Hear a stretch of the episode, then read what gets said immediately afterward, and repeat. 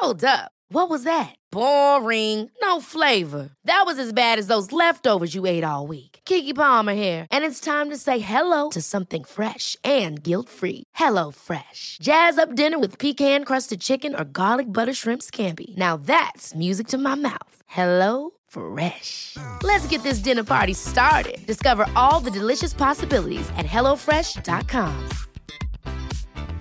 Burrow's furniture is built for the way you live.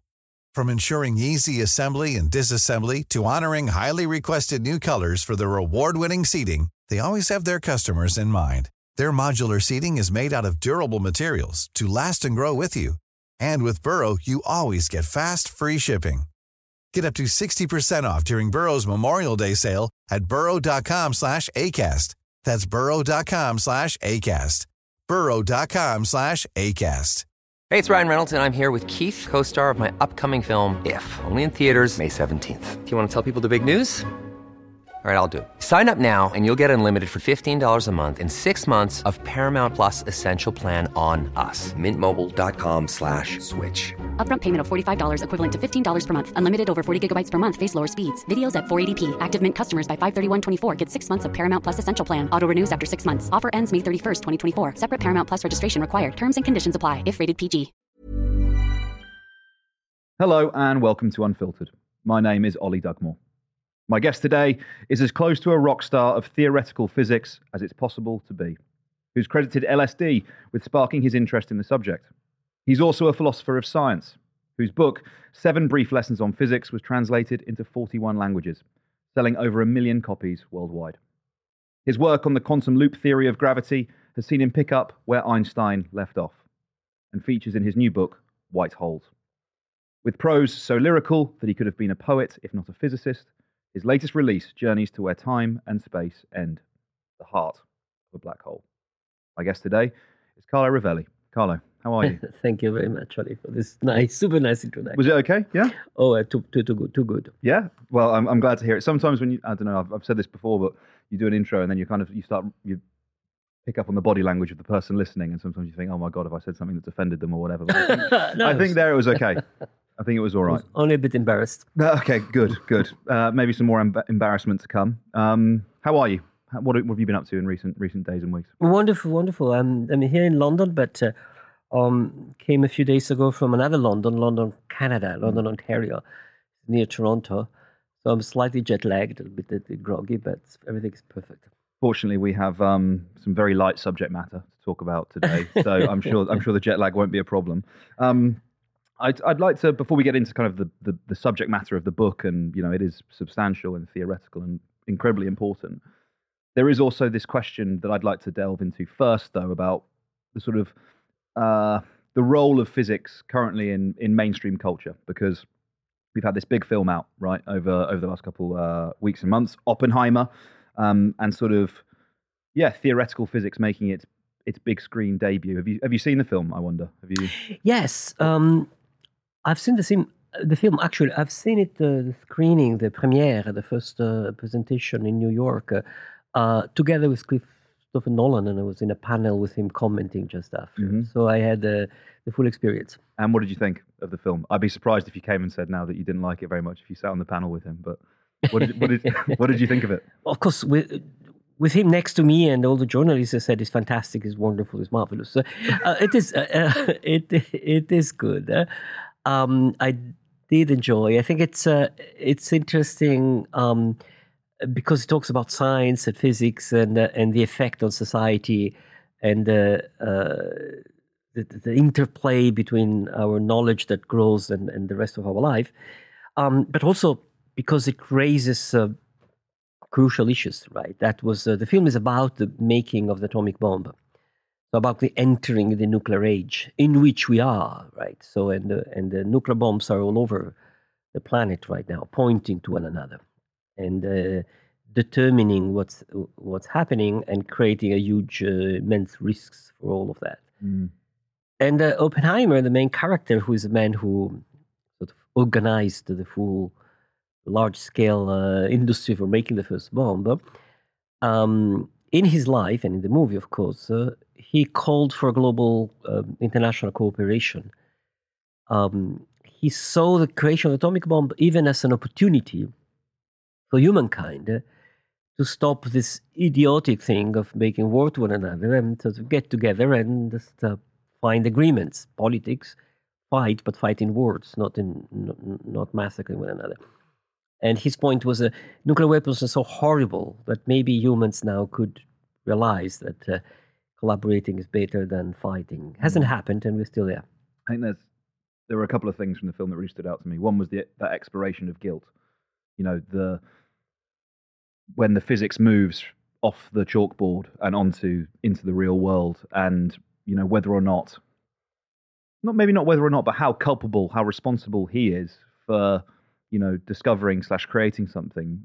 But just because he's the person that was involved in the project doesn't mean that someone else wouldn't have found it, or that you know the laws of physics remain the same, right? It's if if you're the first person to find out about something, does does that make you responsible for it? I, I enjoyed its exploration of of whether or not he was guilty or, and how he felt about it. I don't know if you felt similarly or something Yeah. to you. Definitely, I think it's it's it's beautiful this uh, uh, moral confrontation that he and many other physicists of his generation had with what has hap- what happened. I mean, they they were involved in the middle of the war and Nazism and this and that and the, the complications, the, the, the, eternal complications of human relations. Uh, they seriously, at some point, said, uh, "My God, what we have done, we have contributed to the to the destruction of." Um, tens of thousands, of hundreds of thousands people alive and, uh, and, and, and creating this thing that could destroy humankind.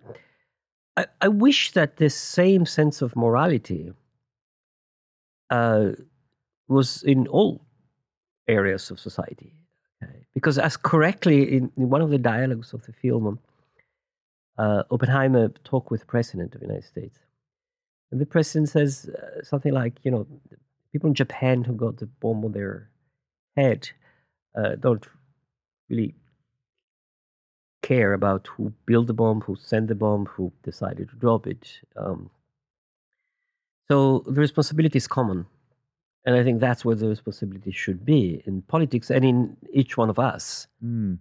Uh, we're all involved, I think, because we choose a politician, because we participate to a, to a global um, conversation about what to do with that. Uh, so the the the, the, the, the, the, the, the topic of responsibility is fundamental, not just for the scientists, also for the scientists, but for everybody. I th- I think that's so relevant, um, particularly to a British audience, because uh, again, not not talking specifically about the film, I enjoyed the contrast between the in the film between the sort of the narcissism of the politicians and the kind of the expertise and and perhaps humbleness, maybe that's not the right word, humility of the scientists. And in British politics in the last 10, 15 years, there's sort of been this call it a war, a, a sort of a war on expertise. One of our most high-profile politicians, Michael Gove, during the Brexit campaign, he, sa- he, he said the British people have had enough of experts. And at the time, people were very confronted by that statement. Said, What, what on earth do you mean we've had enough of experts? We've had enough of science. No, these things are fundamentally important to who we are as a society, about our politics, what we value, truth and reason. And it's very easy to say that, but your point there that actually the responsibility is common. Yes. You know, if the politician uh, verbalizes a statement like that, the electorate still decide, you know, whether to vote for the political project that he's advocating for, or Yes. to put him in office. And actually, to simply say, "You said it, you're responsible for it," kind of denies any culpability or guilt for the for the broader population, right? It it it it it, it distances yourself from something that perhaps you actually are quite directly involved in yourself. Absolutely. I mean, this country went, for instance, through a drama of the Iraq War, right? In which I believe, uh, I don't live in this country, but I believe a large part of the population now think it was a mistake. And Absolutely. it was motivated by a lie, which is the weapons of mass destruction. And politicians were bra- blamed for that. Um, but who chose those politicians? A very difficult question, isn't it? Obviously, it's the, it's the electorate, it's the people. Right. You point the you point the finger and say, "Oh, it's the politicians who made the decision." But Right. Politicians, of course, we need politicians. I'm not, I'm not arguing against politicians. We need politicians, but we need, we need to choose them widely.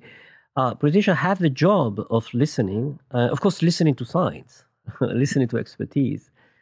Um, if they don't, they just do damage to, to all of us. mm, Uh, but then they're one who decide, and uh, they decide by trying to mediate between different push and uh, and interest and and, and values. Uh, uh, very often, they are not the values of the people; the values of, of, of an elite, a minority, of power, of money. But they are there trying to um, to make the decisions, and very often they make the wrong decisions. And in the in the movie, um, in the same dialogue with the president, uh, there's something.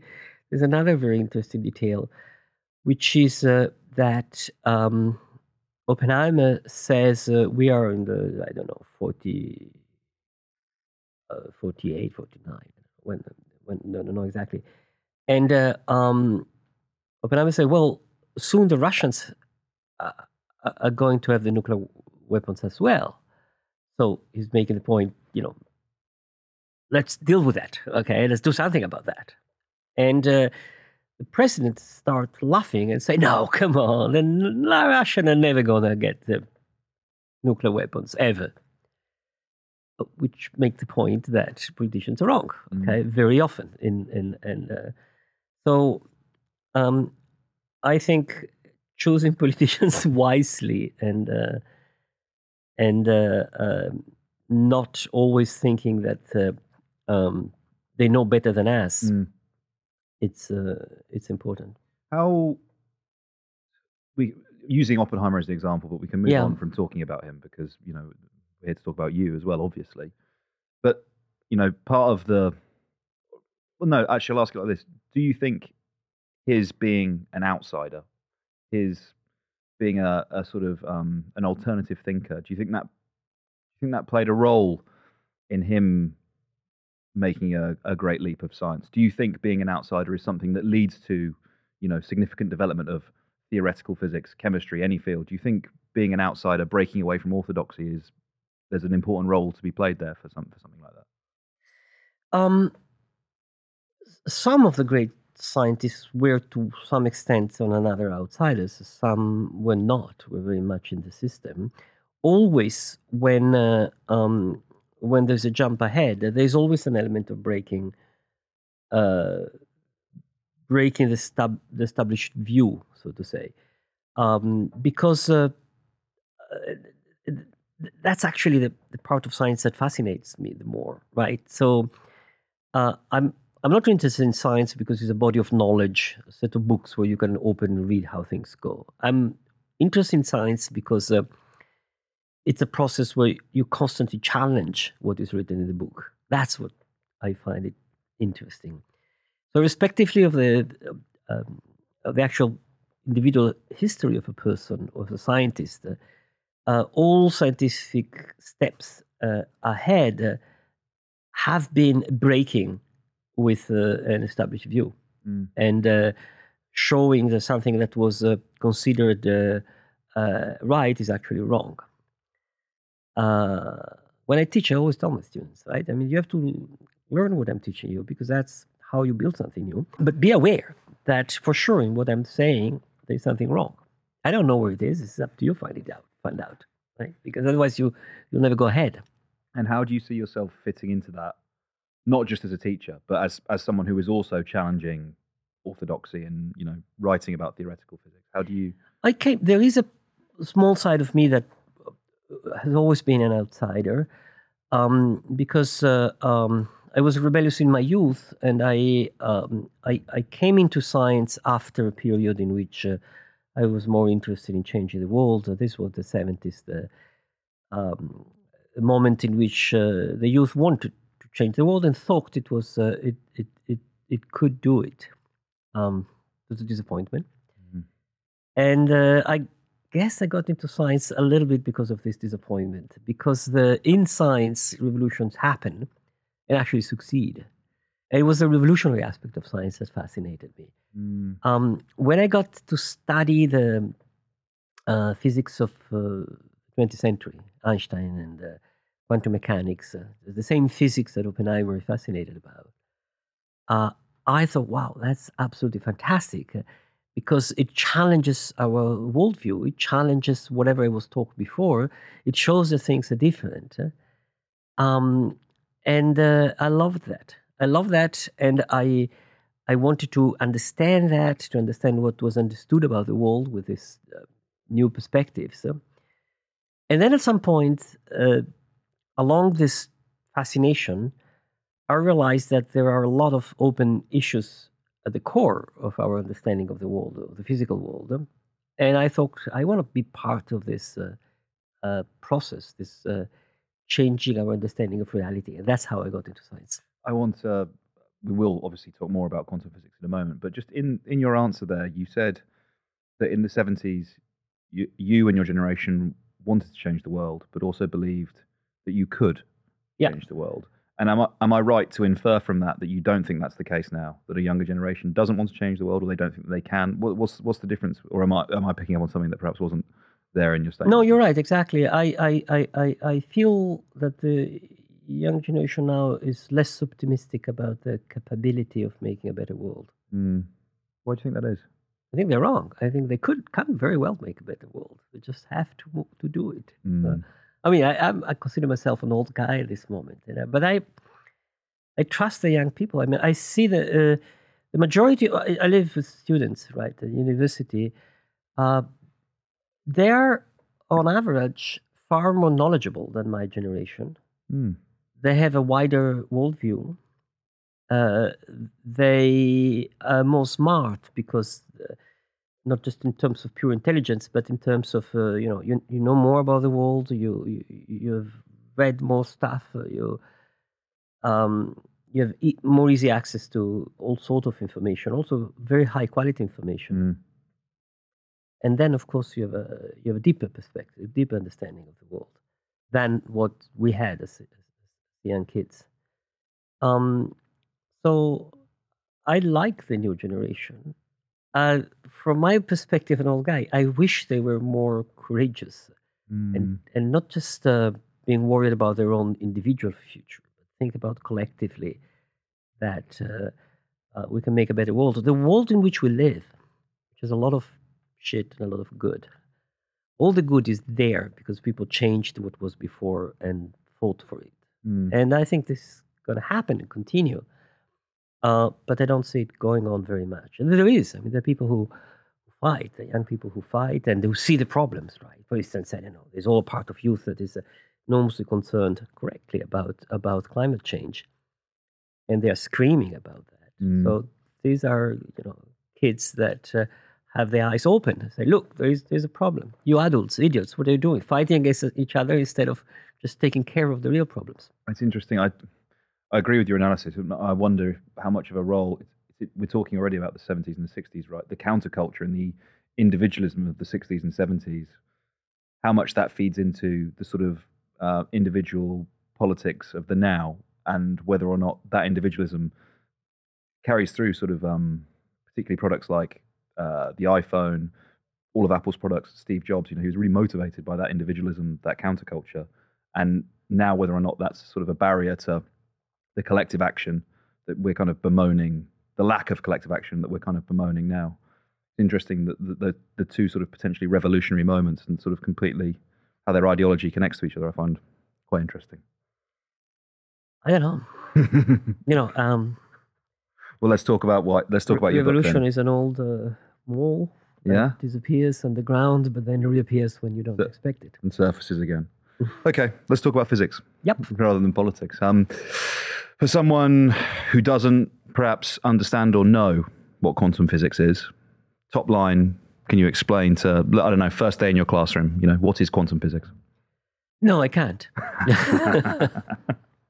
because you started by saying, for someone who doesn't understand quantum physics, and if you really want to understand it uh, seriously, all the way through, uh, then I'm sorry, nobody understands it. Yes.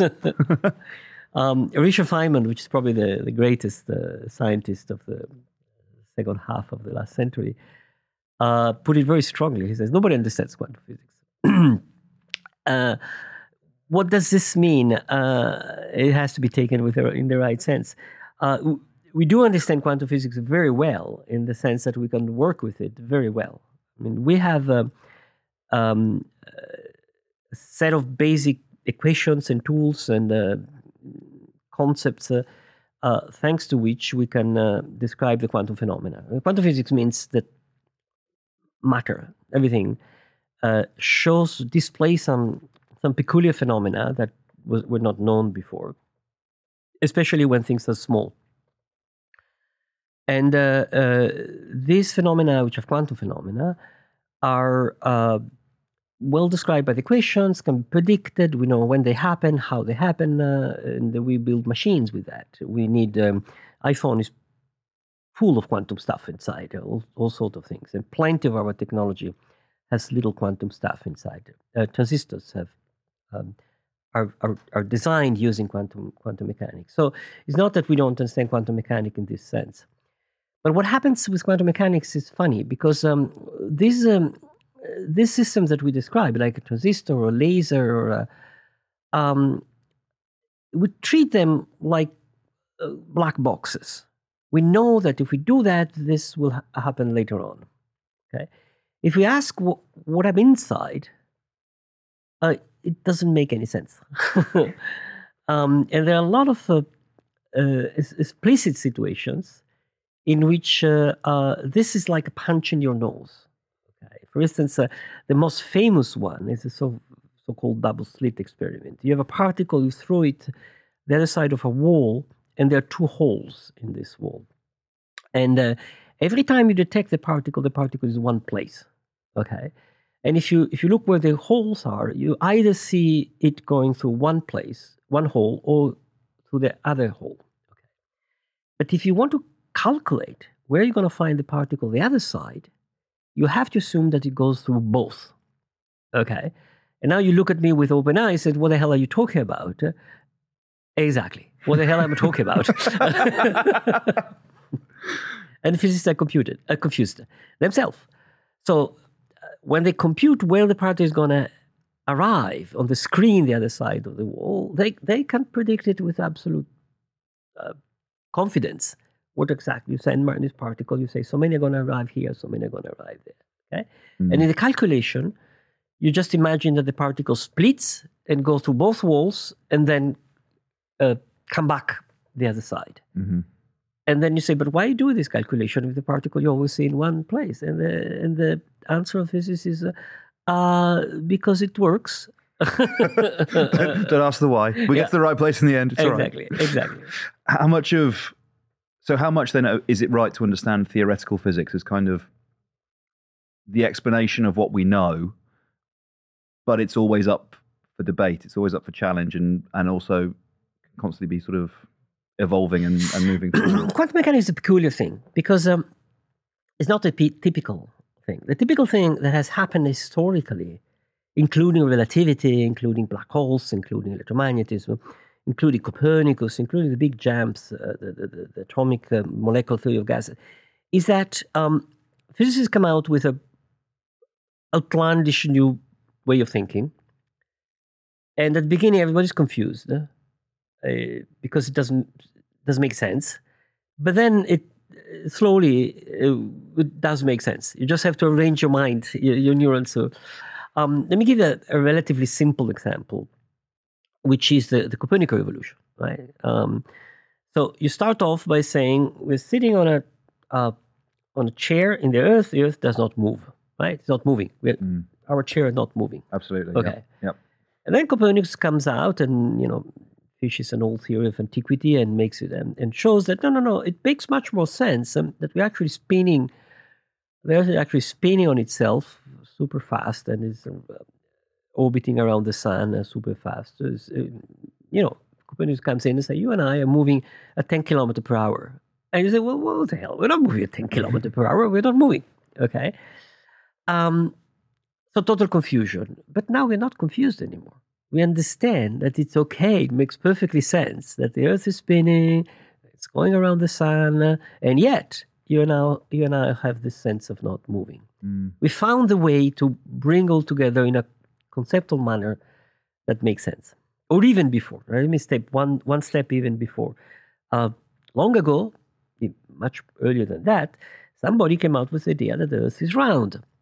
Okay, and that people in Sydney, which are upside down, how come they the hell people in Sydney live with their foot up and their head down? I mean, that doesn't make sense. They would fall first of all. How mm. can they hang to the feet to the floor to the to the ceiling in that silly way, right? So total confusion. But then, no, it's, it's, uh, we understand.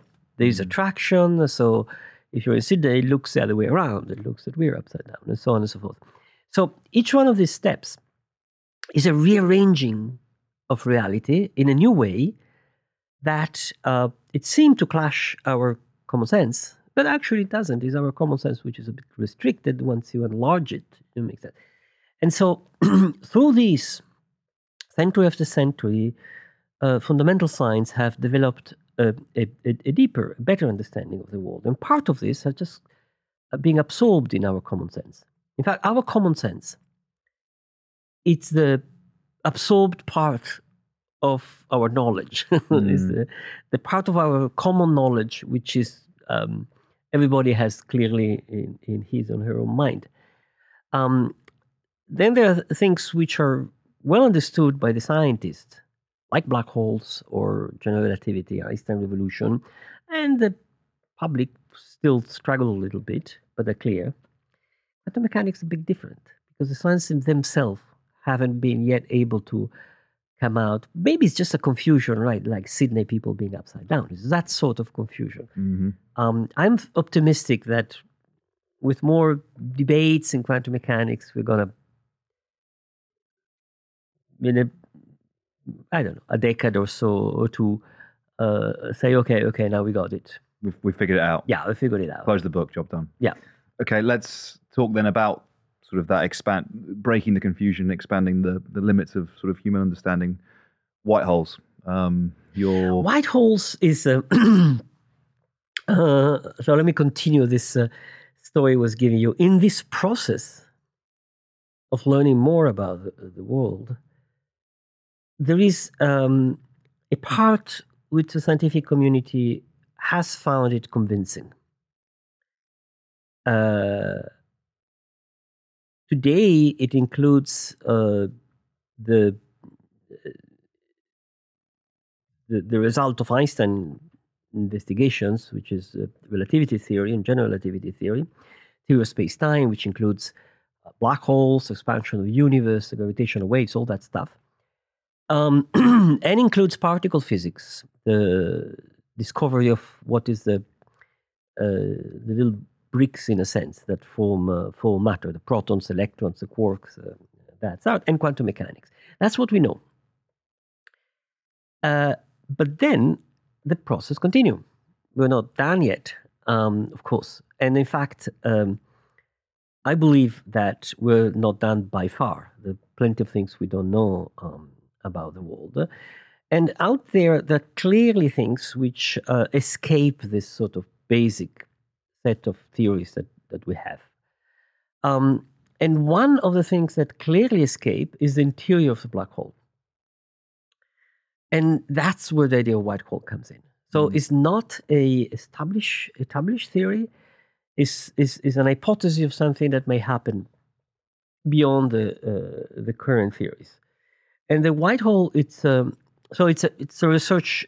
It's an ongoing research. Is is a speculation, is a tentative theory, right? Mm. Waiting to be confirmed.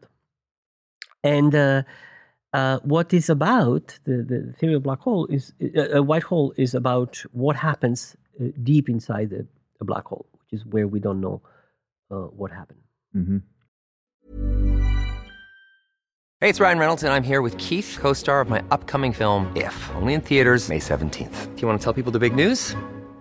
All right, I'll do it. Sign up now and you'll get unlimited for $15 a month in six months of Paramount Plus Essential Plan on us. Mintmobile.com slash switch. Upfront payment of $45 equivalent to $15 per month. Unlimited over 40 gigabytes per month. Face lower speeds. Videos at 480p. Active Mint customers by 531.24 get six months of Paramount Plus Essential Plan. Auto renews after six months. Offer ends May 31st, 2024. Separate Paramount Plus registration required. Terms and conditions apply if rated PG. Ever catch yourself eating the same flavorless dinner three days in a row?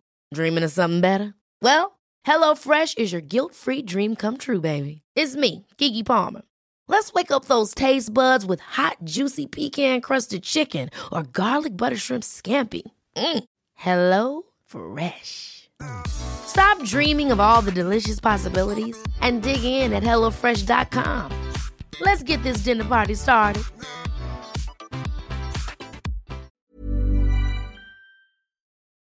And there's a a problem here, isn't there? That sort of even as recent as sort of 20 years ago, many physicists didn't even believe that black holes existed. Right? They didn't didn't think that they were real.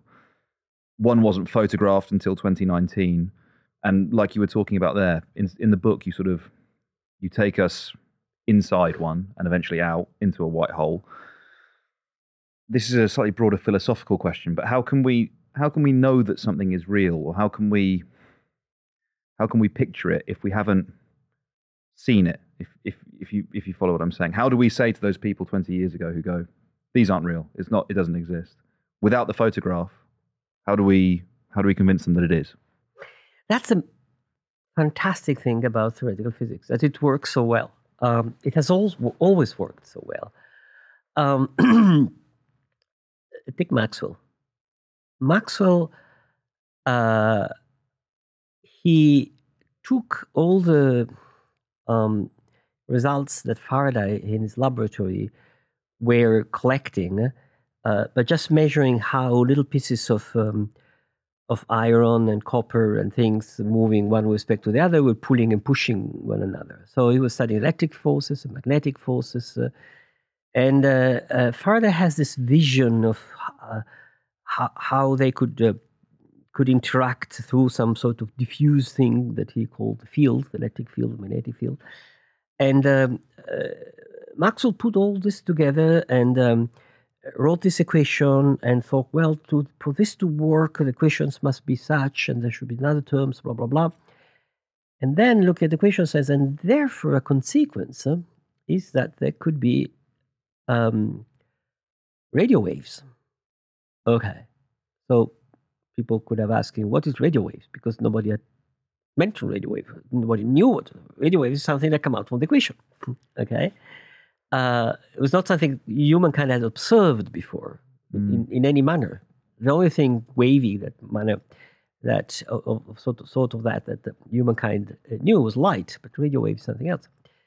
So uh, Maxwell predicted that there are radio waves. Namely, I'm here and I can move some electric stuff, and you're very far away you're in New York, and you get the message. Okay, I can talk by radio. And boy, it was true.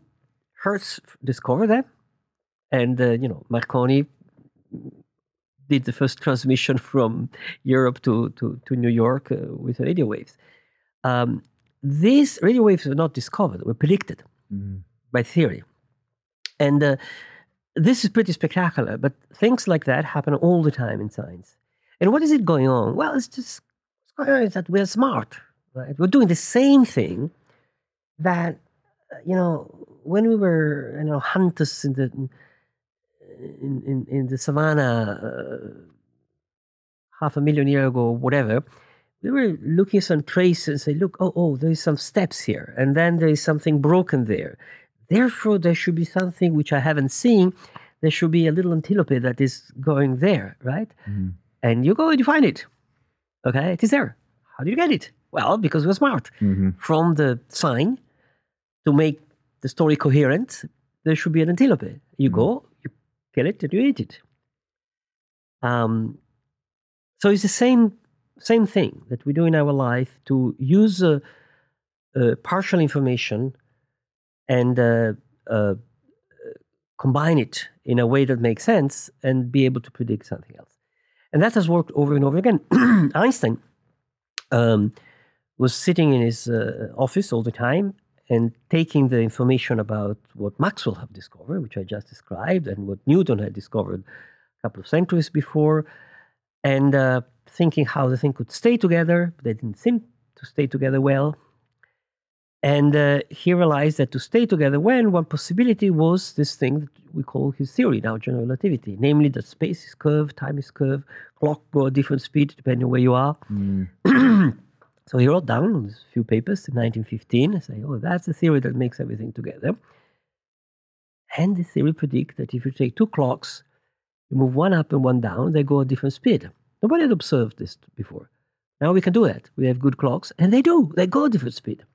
The theory predicted that there are gravitational waves, mm. and gravitational waves were found. Predicts that the universe is expanding, and bingo, we saw the expansion of the universe. Predicted black holes, and black holes were there. And some of these predictions were so outlandish that they were not believed. Some of the consequences of his theory, Einstein himself did not take them seriously. It's a black hole, uh, a very predicts black hole, the possibility of black holes. But Einstein could not understand well his own theory because to, to actually open up the equations, to do a calculation and get the right way of thinking about that takes time, takes many people. So Einstein never took the idea of black holes seriously. Uh, he died in the 50s, uh, and at the time, black holes were just basically a funny, a funny solution of his equation that probably doesn't mean, almost certainly doesn't mean anything. Mm. Uh, but then in the 70s, uh, looking at some stars, some astronomers looking at some stars that were moving funny in the sky, uh, said, What's going on there is not comprehensible. You know, there were some little stars that were sort of dancing around something else. So how can a star just dance around something else? A star cannot move back and forth just Mm. by itself. There should be, it could orbitate around something else. But what is this something else? It was not visible, so it should be dark. Very dark and massive, because a star should orbit around it. Mm. So what could be small and dark and massive? uh, okay, and somebody said, "Could it be a black hole?" This funny thing predicted by the theory, and somebody was saying, "Oh, come on, that's too strange." And uh, um, and this went on and on and on, and and now uh, with the uh, getting better of technology, uh, telescopes or radio telescopes, now everybody's convinced that yes, that black holes are exactly the thing predicted by the theory. Mm. And this takes us takes us back to white hole Mhm. because white holes are today in the same situation in which black holes were um, 30 years ago, 40 years ago. Namely, they are predicted by Einstein theory. They are also one solution um, of the Einstein equations. Uh, and all through my life, I've heard and read in book, yeah, but this is a, you know, a strange solution. It's unlikely that there is anything like that in the world. and maybe that's wrong.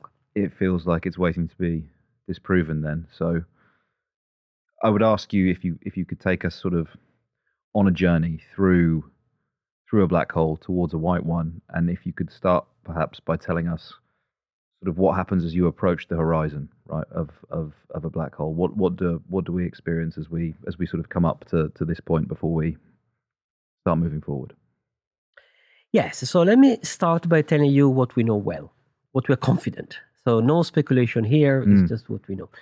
You approach the horizon of black hole, you go in a starship, you get close to the horizon of black hole, which is possible, just an issue of money, right? Yeah. Building a starship and uh, traveling there. And the first thing you notice is that time goes funny, goes funny. Um, namely, uh, if you keep communicating back with Earth, you see what's going on in Earth uh, to sort of speed up. Like uh, everybody was moving more faster. Like uh, uh, from Earth, they send message to you um, once a day, and you receive it once an hour. So you see the future. Like you feel like you're seeing you're, you're seeing the Earth in the future. And the more you go close to the black hole, the more you see what's going to happen on Earth speeding up. And why so? Because where you are near the entrance of the black hole, time goes slower than on Earth. So while on Earth there is one hour passing, for you it's only one minute. In your feeling, your clocks, in your oscillation, your heart, your your your your thought is only one minute. So in one minute you see one other. Of the, the more you get closer, the more this is uh, strong. So if you go very very close to, black, to the black hole, you hover there with some rockets you see a rapidly, rapidly future of humankind. You know, everybody loving each other, peace finally, and and the fu- the happy future of humankind, or else, Yeah. whatever. If you enter, um, you can enter uh, because for you time goes normal, right? It's not that for you time slows. The, the slowing of time is only relative to the Earth. If, if people on Earth were looking at you, they would see you moving very slow. Mm. Okay? Yeah. Uh, but you feel normal hmm and you go through the horizon. You're inside, and inside, um, you see the interior of the black hole, which is well described by equation, so we know what it is, which looks like a very long uh, tunnel, extremely long tunnel, a pit that goes down and down and finite, but very long, very long, which is closing over you over very rapidly, and you get squeezed inside until that's where we don't know. And oh, better, that's where Einstein theory is not sufficient. And here is when we have to make the jump and uh, get to something new. And here is quantum mechanics comes in. Because there, deep in the, when you're squeezed inside the, the, this uh, shrinking space around you inside the black hole, uh, it's where quantum effect becomes important. And where we need a quantum theory of gravity, which is what I've done all my life. I've been paid all my life coming out with the quantum theory of gravity. So the tentative theory of gravity we have, uh, loop quantum gravity, on which I've worked all my life, tentatively tells us what happened next. And what happened next, we're inside, right? We're being squeezed. What happened next is that, thanks God, loop quantum gravity arrives, uh, like, you know, uh, Superman saving you, mm. and the squeezing stops. And, and uh, uh, because you get a maximum squeeze quantum mechanics works as sort of repulsion mm. that blocks the squeeze and reopen the space around you. Okay? So the space starts reopening around you, and instead of falling down as you've done at this moment, you realize that you're being pushed up, out. And you sort of go backward. Uh, you push out, out, out, out, and come out of the of the horizon. Oh, we're saved. We're happy again. And you go out for the horizon, and now it's not a black hole horizon anymore, it's a white hole horizon. The same positions before. So you're out. Mm. So whatever came in comes out. Uh, only uh, remember the time uh, dilation, which I talked about. When you come out and you look at Earth, on Earth, billions of years have passed. Okay? So you know, bye bye your friends and their and their uh, just the least of it, yeah. Children probably. and children and children, mm-hmm. and who knows? Maybe there are, yeah, maybe there are uh, big mosquitoes dominating there. Who knows? Or maybe there's no Earth anymore. It's been taken away by the sun exploding, or who knows? So, um, if the theory is correct, uh, black holes uh, turns into white hole in the future, and uh, this happened by a sort of uh, bounce. Everything falls in, bounces out, which is uh, uh, take short time if you go through inside, but take very long if you're outside. Because from the outside you see all this bounce like a super uh, super slow motion. Mm. So that's hypothesis, and uh, that's hypothesis on which me and many other colleagues are are are working. And I wrote the book not to tell people, look, this is what's going to happen. To tell people, this is what it is to try in theoretical physics. Try to guess about something. Try, you know, we take what we know about quantum mechanics, we take what we know about general relativity, we try to combine, and this is a possible reasonable story of what, what happened. Did you, you said that Einstein's equation sort of worked up to a point?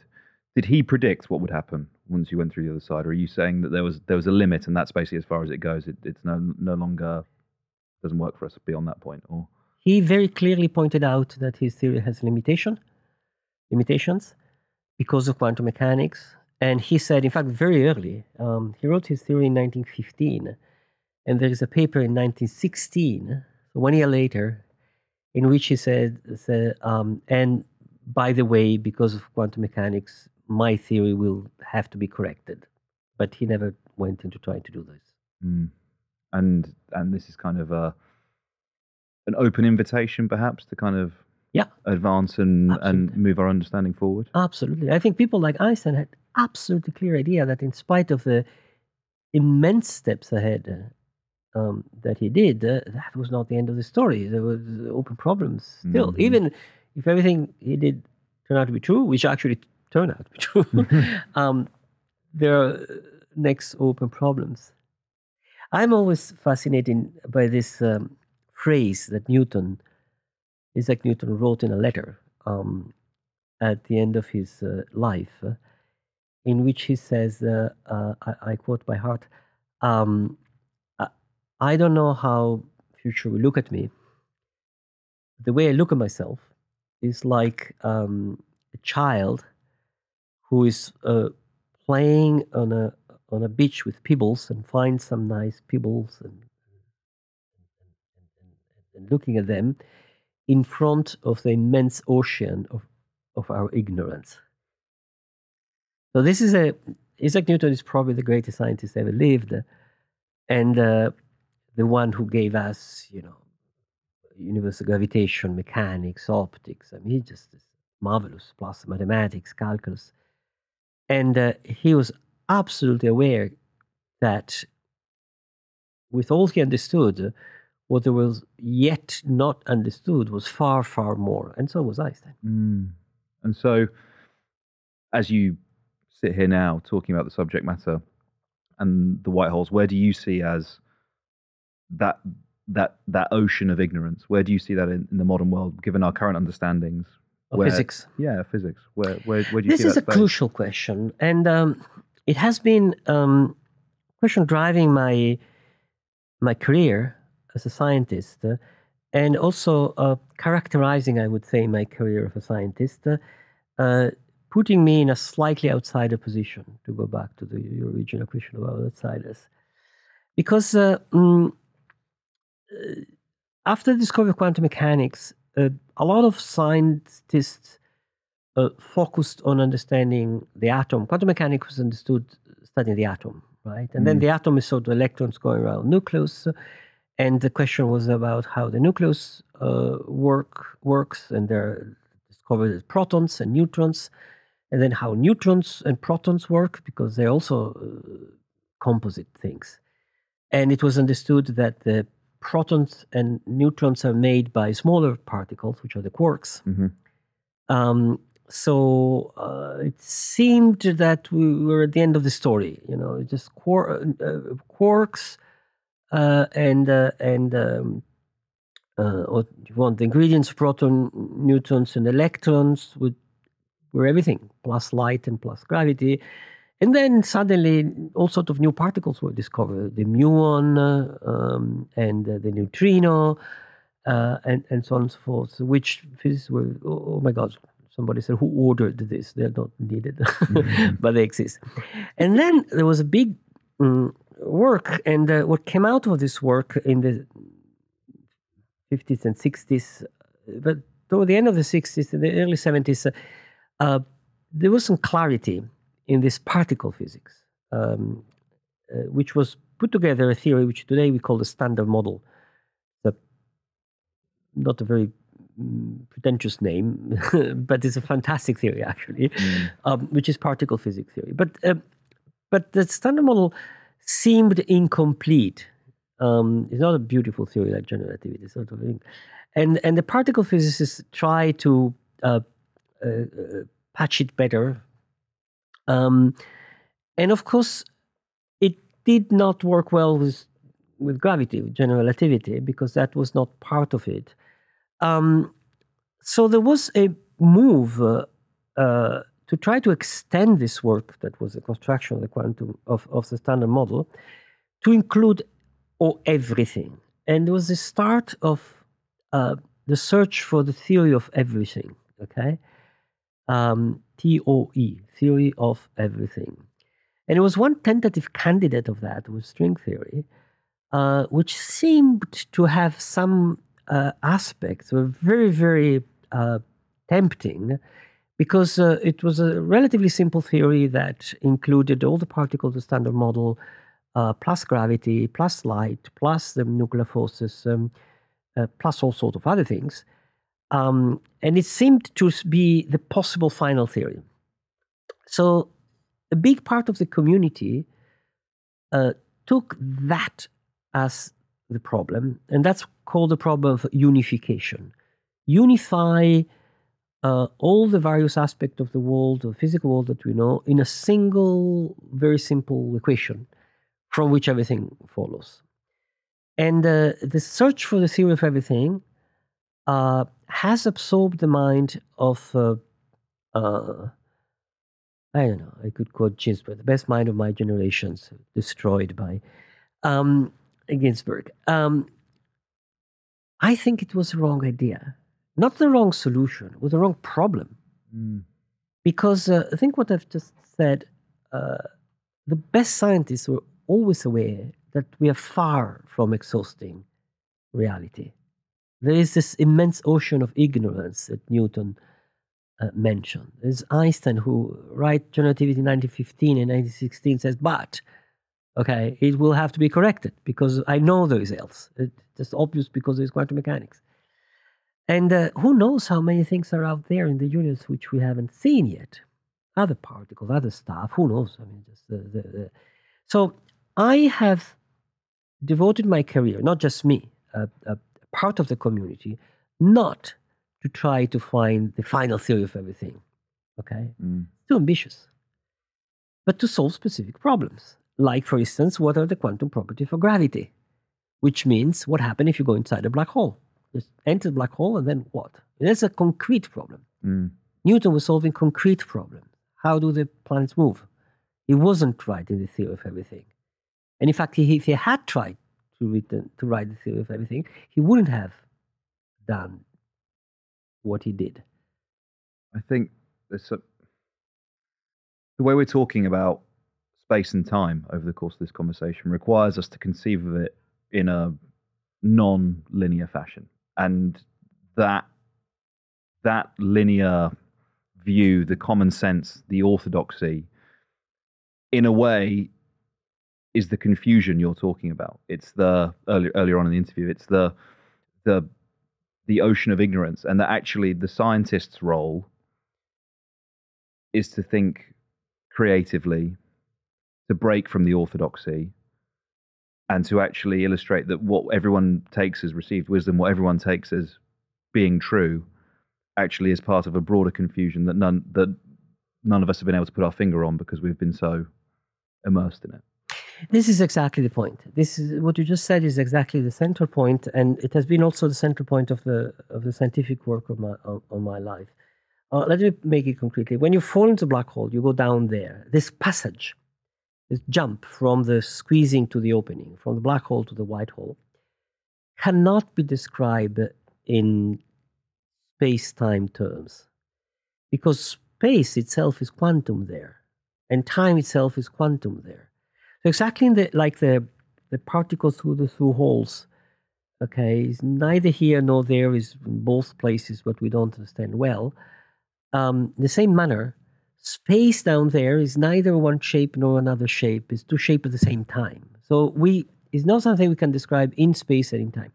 Which means that to do quantum gravity, to study the quantum property of gravity, which is what I'm studying, we have to accept that the our strong natural intuition about a continuous space in which things happen and a continuous time along which things happen, uh, that's partial. That's like the flat earth. It's good. More or less, it's flat. If you build a house, you assume that the earth is flat. Okay, but it's only good here. It's not good if you want to make a map of the entire earth. It doesn't work. And, and so the, the continuous space and the continuous time are good for our everyday life, but not for understanding what happened deep in the black hole or in the very early universe uh, in these extreme situations. So we have to change something fundamental.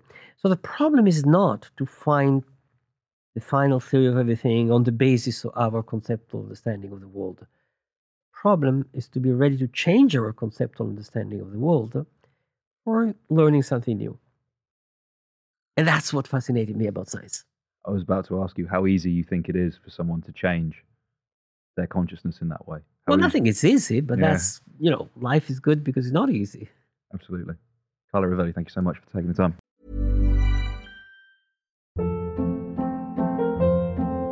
Hold up. What was that? Boring. No flavor. That was as bad as those leftovers you ate all week. Keke Palmer here, and it's time to say hello to something fresh and guilt-free. Hello Fresh. Jazz up dinner with pecan-crusted chicken or garlic butter shrimp scampi. Now that's music to my mouth. Hello Fresh. Let's get this dinner party started. Discover all the delicious possibilities at hellofresh.com. Hi, I'm Daniel, founder of Pretty Litter. Did you know cats tend to hide symptoms of sickness and pain? I learned this the hard way after losing my cat, Gingy. So I created Pretty Litter, a health monitoring litter that helps detect early signs of illness by changing colors, saving you money and potentially your cat's life. Pretty Litter is veterinarian developed, and it's the easiest way to keep tabs on your fur baby's health right at home. Go to prettylitter.com and use code ACAST for 20% off your first order and a free cat toy. Terms and conditions apply. See site for details. Want to get a chiseled look in the jawline? Sculpt and shape your jawline with added volume from Juvederm Volux XC. Juvederm Volux XC is an injectable gel specifically designed to be robust enough to improve moderate to severe loss of jawline definition. And it is the first and only hyaluronic acid filler approved for the jawline. Add volume to your jawline for a chiseled look with Juvederm Volux XC. For important safety information and to find a licensed specialist, visit juvederm.com. That's J U V E D E R M.com. Not for people with severe allergic reactions, allergies to lidocaine, or the proteins used in Juvederm. Common side effects include injection site redness, swelling, pain, tenderness, firmness, lumps, bumps, bruising, discoloration, or itching. There's a risk of unintentional injection into a blood vessel, which can cause vision abnormalities, blindness, stroke, temporary scabs, or scarring. Talk to a licensed specialist to find out if it's right for you. Visit juvederm.com. That's J U V E D E R M.com.